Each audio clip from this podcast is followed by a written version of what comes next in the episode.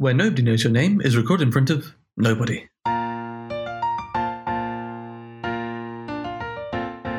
Hello and welcome to Where Nobody Knows Your Name, a Cheers podcast. I'm John.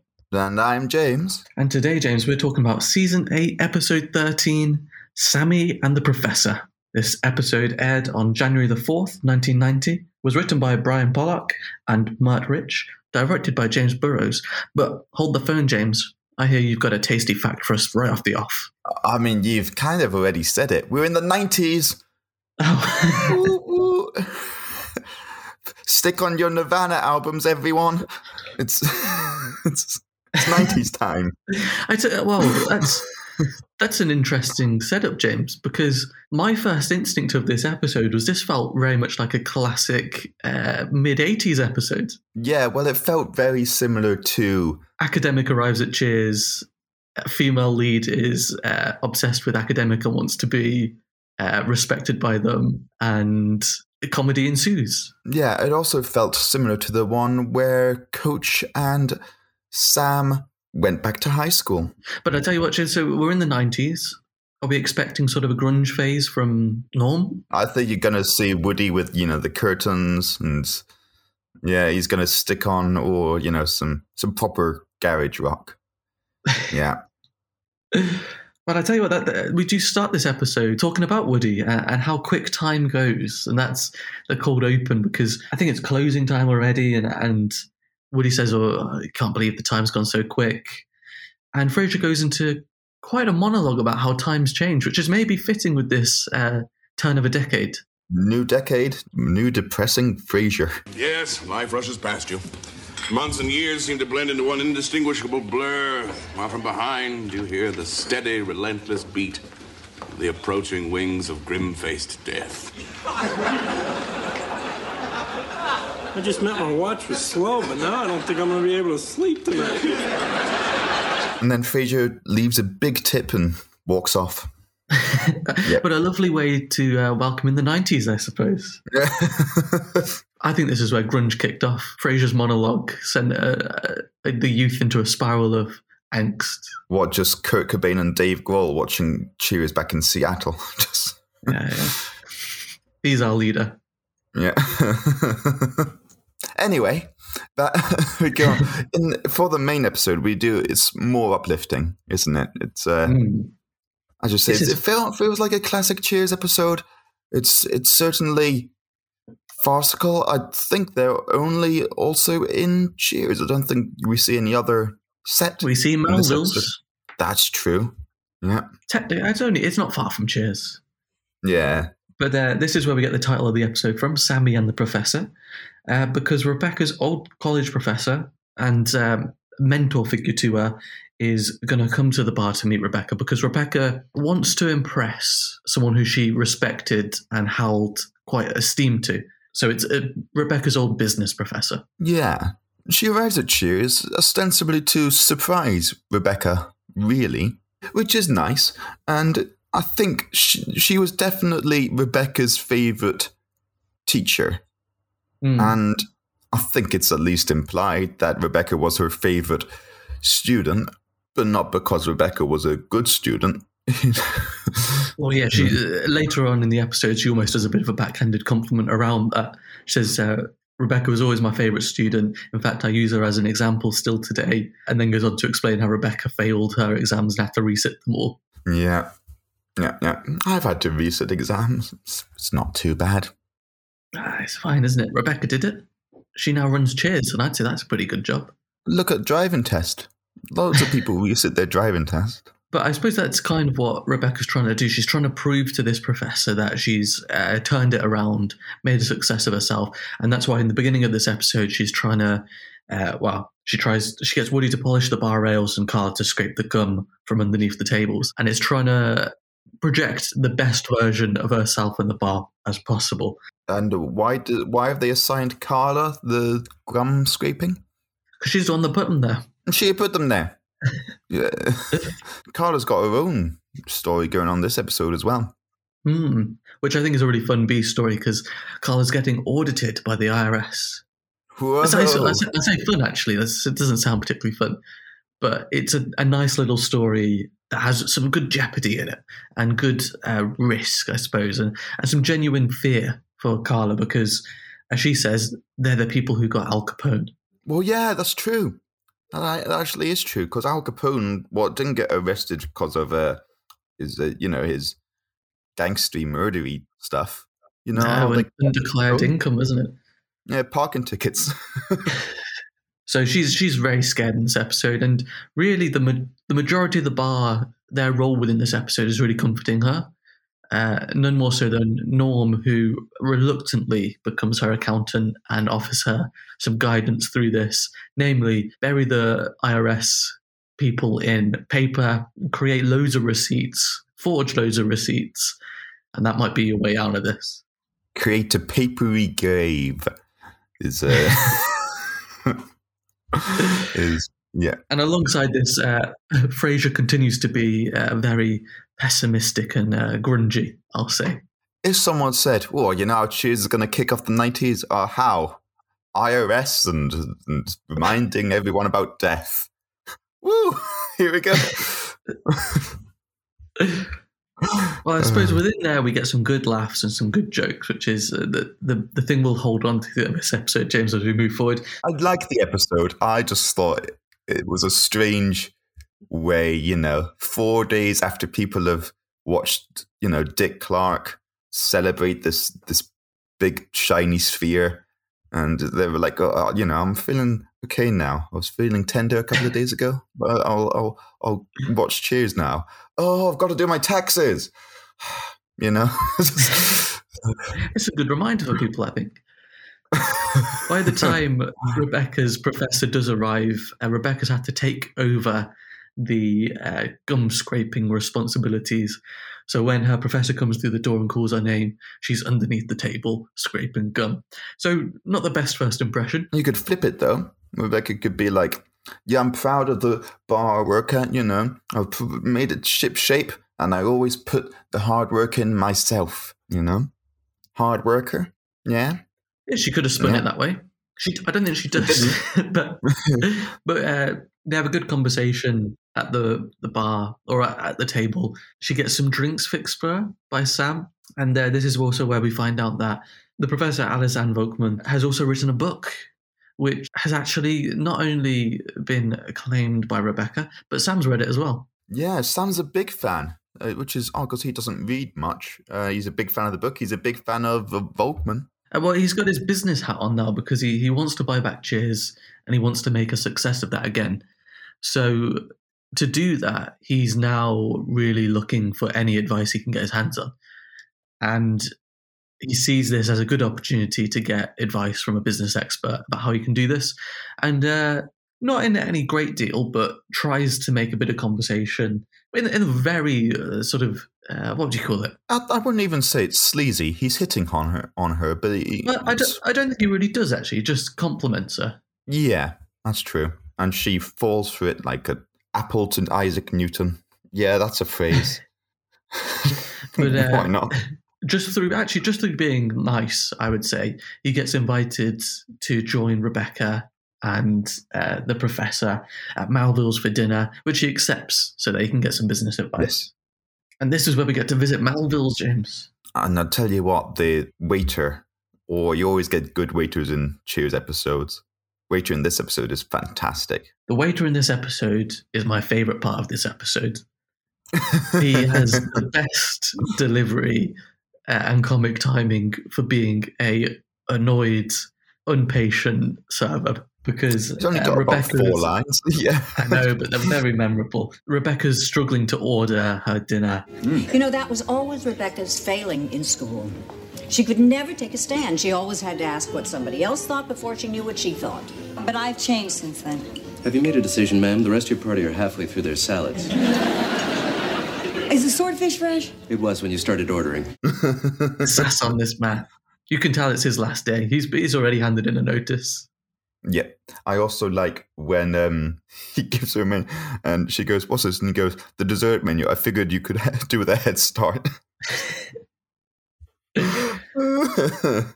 but alongside this sort of indecisiveness, we get the sort of a, a bit of a monologue from the professor about how Rebecca has always been indecisive, never knowing what she wanted, and that stilted her and stulted her in a, in a sort of business career academically, whilst uh, she was being taught. But I suppose still even now, and and the professor really says how Rebecca tries to appease people all the time, and that seems to be her priority over anything else. Yeah, I was expecting to Rebecca to go, no, it isn't, and the professor go, yes, it is. She goes, yes, it is. uh, In contrast to this, though, Sam is very decisive and orders his dinner very quickly, James. And Rebecca goes, Oh, that sounds good. I might have that. And it kind of puts them as two pole opposites in this episode. that's true. Sam's meal does sound nice. It turns out it's the second meal listed. He's, he, well, it's the easiest way to go, isn't it? Yeah, just show up to any restaurant and go, say, number two, please. Sir, this is a tapas restaurant. Yeah.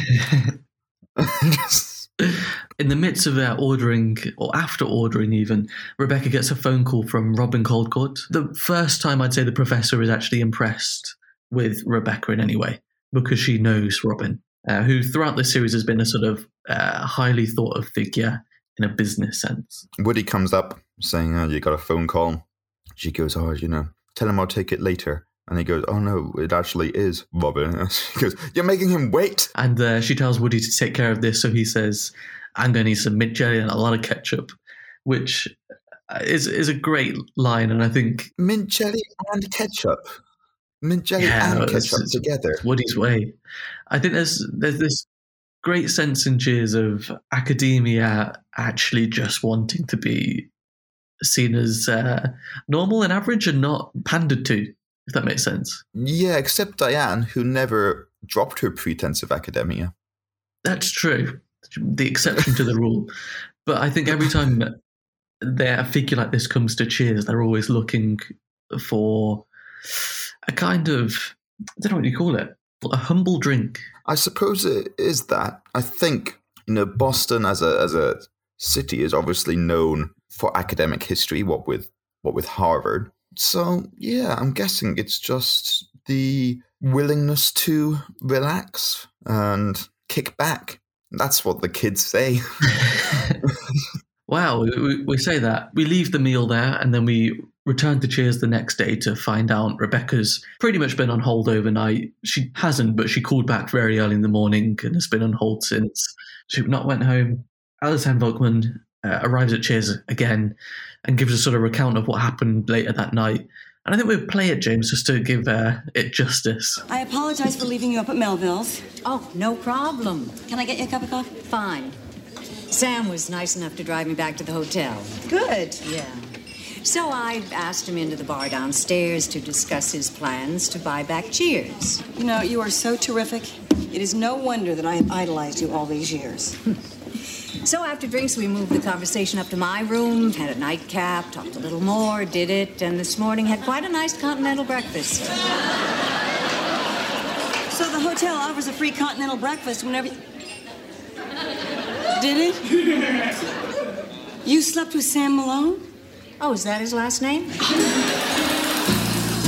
And then after that sort of monologue and rundown of the night, Rebecca does almost a, a double take in surprisement of the fact the follow up line is great. It shows that Alice doesn't really care to know anything about Sam, including his surname. Yeah, yeah, like uh, has no idea of his baseballing history, doesn't really care or need to know, doesn't really think much of it. Tall, dark, and handsome, isn't he? That's all. That's all she needs. Uh, but I think there's a confidence there, and then not too much of a, a care about it, if that makes sense. And it's it's in stark contrast to what we've seen of Rebecca this whole season so far. yes. And I think that's the difficult thing for Rebecca to realize how different she is from this person she looks to up to and tries to emulate. Yeah, I'd say so. Rebecca's definitely torn between what she wants, and Rebecca, since she's been introduced, has had this aspiration for status, you know? Hmm. And the men she's been attracted to have been the people of high status Evan Drake, Robin Colcord, whereas Sam to her is, is a, a lug. So she can't believe it, John. She can't cope, cannot, cannot deal with the fact that uh, this reputable college professor is shacking it up with Sam. but the, the professor does say, I could do worse. And then also says, and you could as well. And turns it on Rebecca, which I think is uh, perhaps a poignant moment that will resurface maybe later in the series. But I don't know. It feels like a moment that will stick with Rebecca. Yeah, yeah. Shall we talk about Carla's collection of receipts? Because I think it's only really a couple of scenes. Then we can go back to this. Uh, it's not a love triangle. It's it's but a Line. if it's not a triangle, it's just a line, James. it's, it's just just a line of lust, is what it is. But yeah, Yeah. as you mentioned, Carla's been under under Norm's guidance, been stacking up receipt after receipt after receipt. Yeah, trying to build that overwhelming paper trail. So when she does get audited, they're not going to be able to really track anything.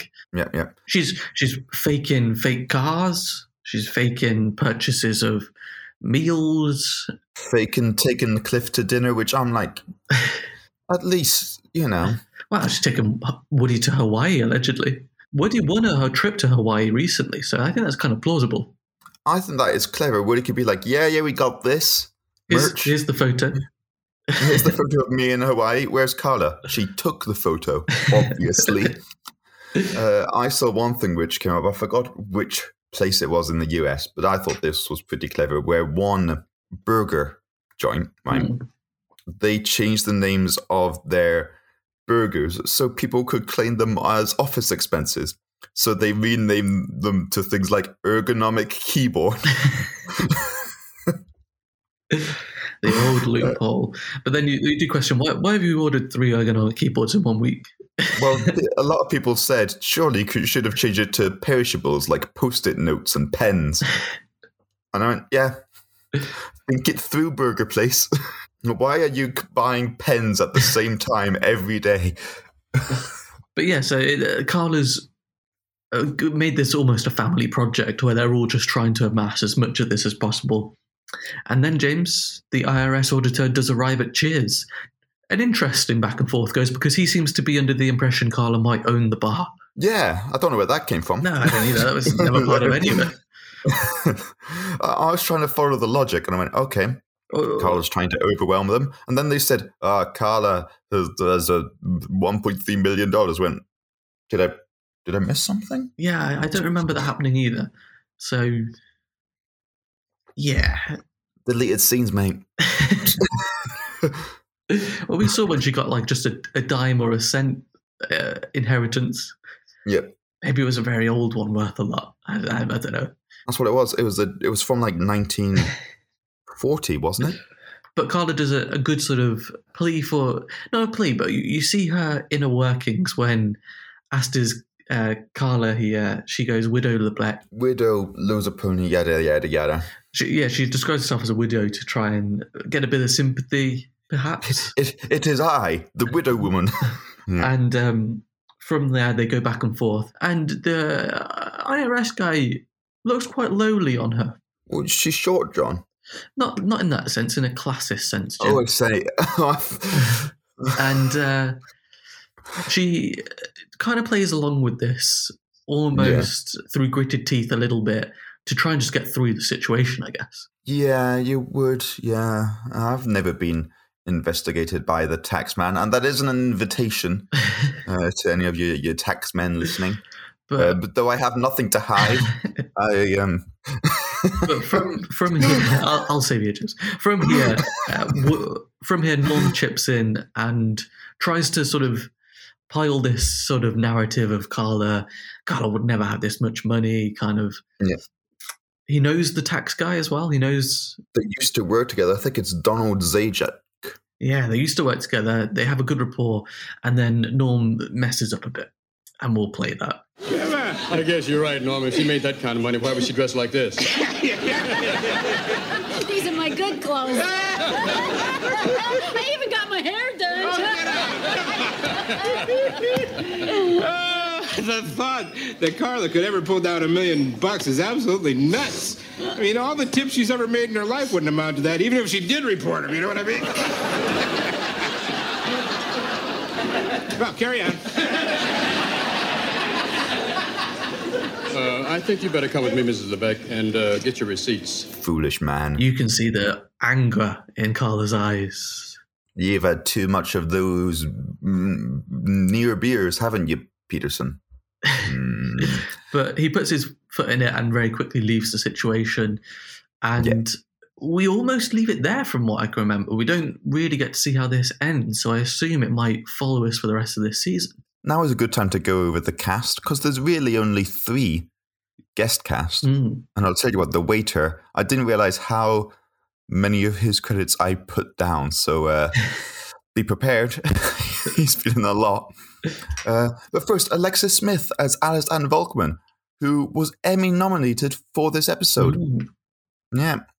She made her film and TV debut in 1940 uh, with Alice in Movieland and also worked on Gentleman Jim, Thank Your Lucky Stars, The Adventures of Mark Twain, Hollywood Canteen, Rhapsody in Blue, Night and Day, The Young Philadelphians, Adventures in Paradise, A Death in California, The Love Boat, Hot House, Dallas, Age of Innocence, and many more. This is a both of these names are pretty cool. Stack Pierce as Donald Zajac. Ah, cool names all round. He also appeared in Arnie, Nancy, Room 222, Night Call Nurses, Hammer, Trouble Man, Mission Impossible, Cleopatra Jones, Mannix, The Streets of San Francisco, The FBI, Baretta, Police Story, McCloud, The Six Million Dollar Man, Helter Skelter, The Bionic Woman, Days of Our Lives, Wonder Woman, The Incredible Hulk, V, War Games, The Fall Guy, Night Court, Hill Street Blues, Columbo, and many more. And now our favorite one, John, is a Diedrich Bader as waiter. If you thought that Stack Pierce had been in a lot, then whoa. Deep breath needed for this one. Diedrich Bader as waiter. He also worked on Star Trek The Next Generation, 21 Jump Street, Quantum Leap, The Fresh Prince of Bel Air, Diagnosis Murder, Murphy Brown, Office Space, Buzz Lightyear of Star Command, Norm, Jay and Silent Bob Strike Back, Ice Age, The Drew Carey Show, South Park, The Grim Adventures of Billy and Mandy, Monk, Curb Your Enthusiasm, CSI, King of the Hill, Bones, Mad, Batman, The Brave and the Bold, Arrested Development, Phineas and Ferb, The Penguins of Madagascar, Ultimate Spider Man, Veep, Bojack Horseman, American Housewife, Masters of the Universe Revelation, Harley Quinn, and many more. Man, that was that was a long one, James. I, I honestly applaud you. No breaths in there either. I tell you what, I would say, James. No shade on Alexis Smith, but I think I would have done the Emmy nomination to, to Diedrich Bader. yeah, Diedrich Bader is he stole the show. Yeah. Yeah. Guess who won? but a strong cast, I think. Each one brought something to their roles, and I think even uh, I know you had a tiny role, but I think the the waiter in those scenes really stole them for me. Uh, and I think that's a testament to the writing. But really strong writing. I, I loved uh, the, the jokes, especially those quick witted replies from the waiter uh, and how sort of cynical and, and rude they were. but James, this brings us to the, the final bit of this episode, which is sort of the, the summary of Rebecca, the professor, and Sam's uh, not love triangle but line, because Rebecca says that Sam needs to apologize essentially and set things straight with the professor and s- state his intentions essentially. that doesn't go to plan, really, because Rebecca Rebecca theorizes that uh, Sam, as is Sam's want, uh, is just interested in Volkman temporarily, you know, as a as a one night stand, and he is, but so is Volkman. So Well, I think there's there's this interesting power dynamic because it happens again. Essentially, Sam goes to a set, set intentions. That doesn't happen. It happens again. Volkman comes in to talk to Rebecca, and there is a power play there because Volkman's fully aware of the situation and is very much pro it. Is a, a grown woman, and, and in some ways, you would say is taking advantage of Sam. Sam wants a conversation about a business opportunity, and they never actually talk about that at all. But there's this back and forth between Rebecca and the professor, and I think we play it. What are you talking about? Sam. Malone, right? Right. I sent him over to your hotel to straighten things out. Did you two clear the air? Yes, we did, and then we steamed it up again. I don't get this. What, you, you are Alice Ann Volkman, my mentor. He is Sam Malone. He's nothing. He's a bartender. Listen, honey, you should do so well at my age. Come to think of it, you should do so well at your age. Probably right. I mean, you always did know best. But, but then again, I mean, you went to bed with Sam, and so that makes. Oh, ah, I'm just so confused. Rebecca, slow down. Take a deep breath. Close your eyes and get a handle on your feelings. All right. On one hand, I'm a little bit disappointed with you for what you've done. But on the other hand, I mean, I think, well, hell, it's your life. I mean, you know what you want, what Rebecca, you don't want. choose. You're a slut!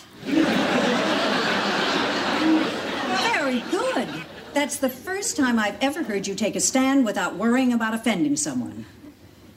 You're a soulless pig of a rotten slut. Slut! Now I'm offended. I'm sorry, I take it all back. Oh, don't, don't do that. I was just beginning to respect you. Oh, slut! Now you're just trying to kiss up. And this in this moment is the first time the professor respects Rebecca because she's speaking her mind. She's not trying to vie for per, I was going to say permission, acceptance, validation, Yes, yes. all of the above, and is actually showing a bit of a backbone and stepping up to her own thoughts and feelings. What I like about this is that as soon as Rebecca is praised for standing up, she just keeps calling her a slut. Yeah, but with a different kind of enthusiasm that doesn't ring true. yeah. No, Rebecca, when you call me a slut, I want you to mean it. and that's very much how the, the episode ends for Rebecca and the professor is they, they sort of leave it there with a sort of mutual respect that they both share different values about this. But the close of this is Sam goes into the office and kind of realizes that in this situation, and actually in this episode, he hasn't been a main player. He hasn't been someone with opinion or thought in this episode. He's kind of been a piece on the board that's been moved around. And we end with uh, the line I think Alice had a good time with, uh, you know, stuff you and she were doing all the time. and, um, and then, of course, you got all that great business information from her. Yeah, actually, I never did get any advice from her. She kept saying she was going to give it to me, but then we ended up in bed. Afterwards, she said she was going to give it to me the next day, but we ended up in bed again. You know, she never really told me anything. Now she's gone. Well, it's still been a hell of a couple of days. That slut. Ah, you got played, son. oh, you're all right, Cliff. You're not done much this episode. Oh, it's a receipt you got there. What's written on? Oh, it's got trivia on the back. You cheeky little minx, you. That's your IRS letter, James. Oh, well, the tax man cometh, John. But as usual, before we open our letters, we have to give a shout out to our norms on Patreon. So this goes out to Treb Curry. If you want that special norm treatment, then check out our Patreon page for that and so much more. We talked about the professor's uh, book. What is the name of her book? Uh, speak out and score. Sam thought it was about getting babes. the only reason why he read it. Along with her course, what else did Rebecca complete in the summer following her final college year? Oh gosh. Um, oh, uh, braces got off. Is that That did happen around that time, but that's not what I had in uh, mind. what was it? uh, several macrame plant hangers when she had a bit of a breakdown. Uh, in this episode, James, we hear a motto from the book. Uh, do you remember the motto? I think it's the same phrase repeated three times. Close. It's three D's. Do it. Uh, You're, uh, you're close, James. It's dare it, decide it, do it. oh, Not as good as see it, be it. See it, be it. See it, be it. that's that's crane train to to mental health. Rebecca's first F was for a term paper she handed in to Alice. What month was this assignment, and what was the name of the term paper? If it was the month, I would guess May. Can you specify what year? No, a uh, nine, 1978. You're wrong. It's January 77, which might give you a clue as to uh, as to what the title was. Maybe. Well, it, it was about Jimmy Carter, but I don't know what the.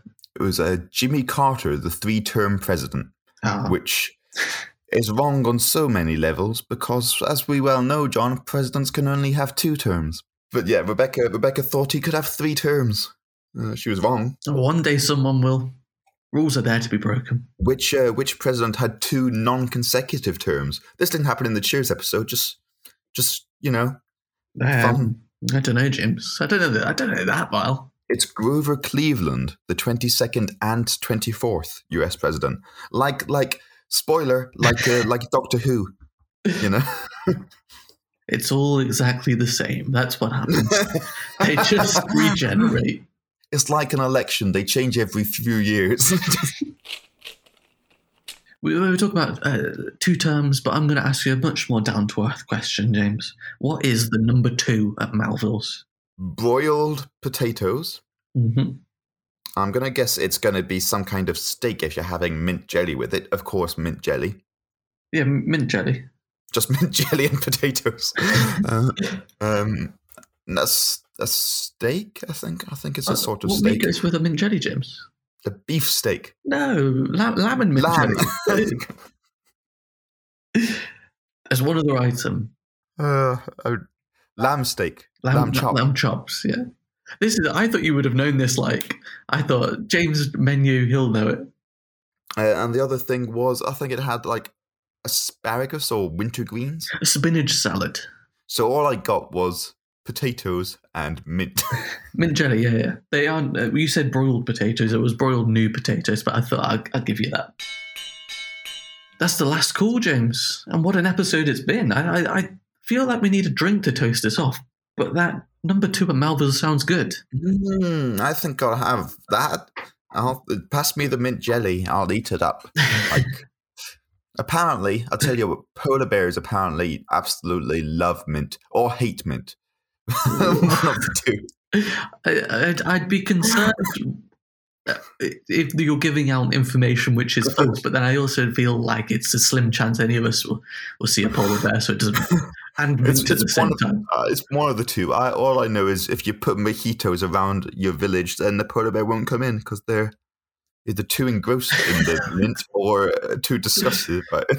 I feel like you saw an advert as a child, and you, They went, this must be true. It's on at Christmas time. Christmas will lie. are we are we saying a mojito with spinach salad, lamb chops, and mint jelly, and broiled new potatoes? Is that Yeah, why not? that sounds You good? show them polar bears. Either with or without a polar bear, we, we, we we don't know. They might come. I'm, I'm Googling it now. Well, whilst you do that, James, I'm going to raise this mojito to Alexis Smith for a nomination for this role as uh, Professor Alice Ann Volkman. A great job. Uh, it'd be remiss not to praise Diedrich Bader uh, for this episode as well. So, with that roundup, James, we'll hold our mojitos, await some potential polar bears, and say this has been Where Nobody Knows Your Name, a Cheers podcast.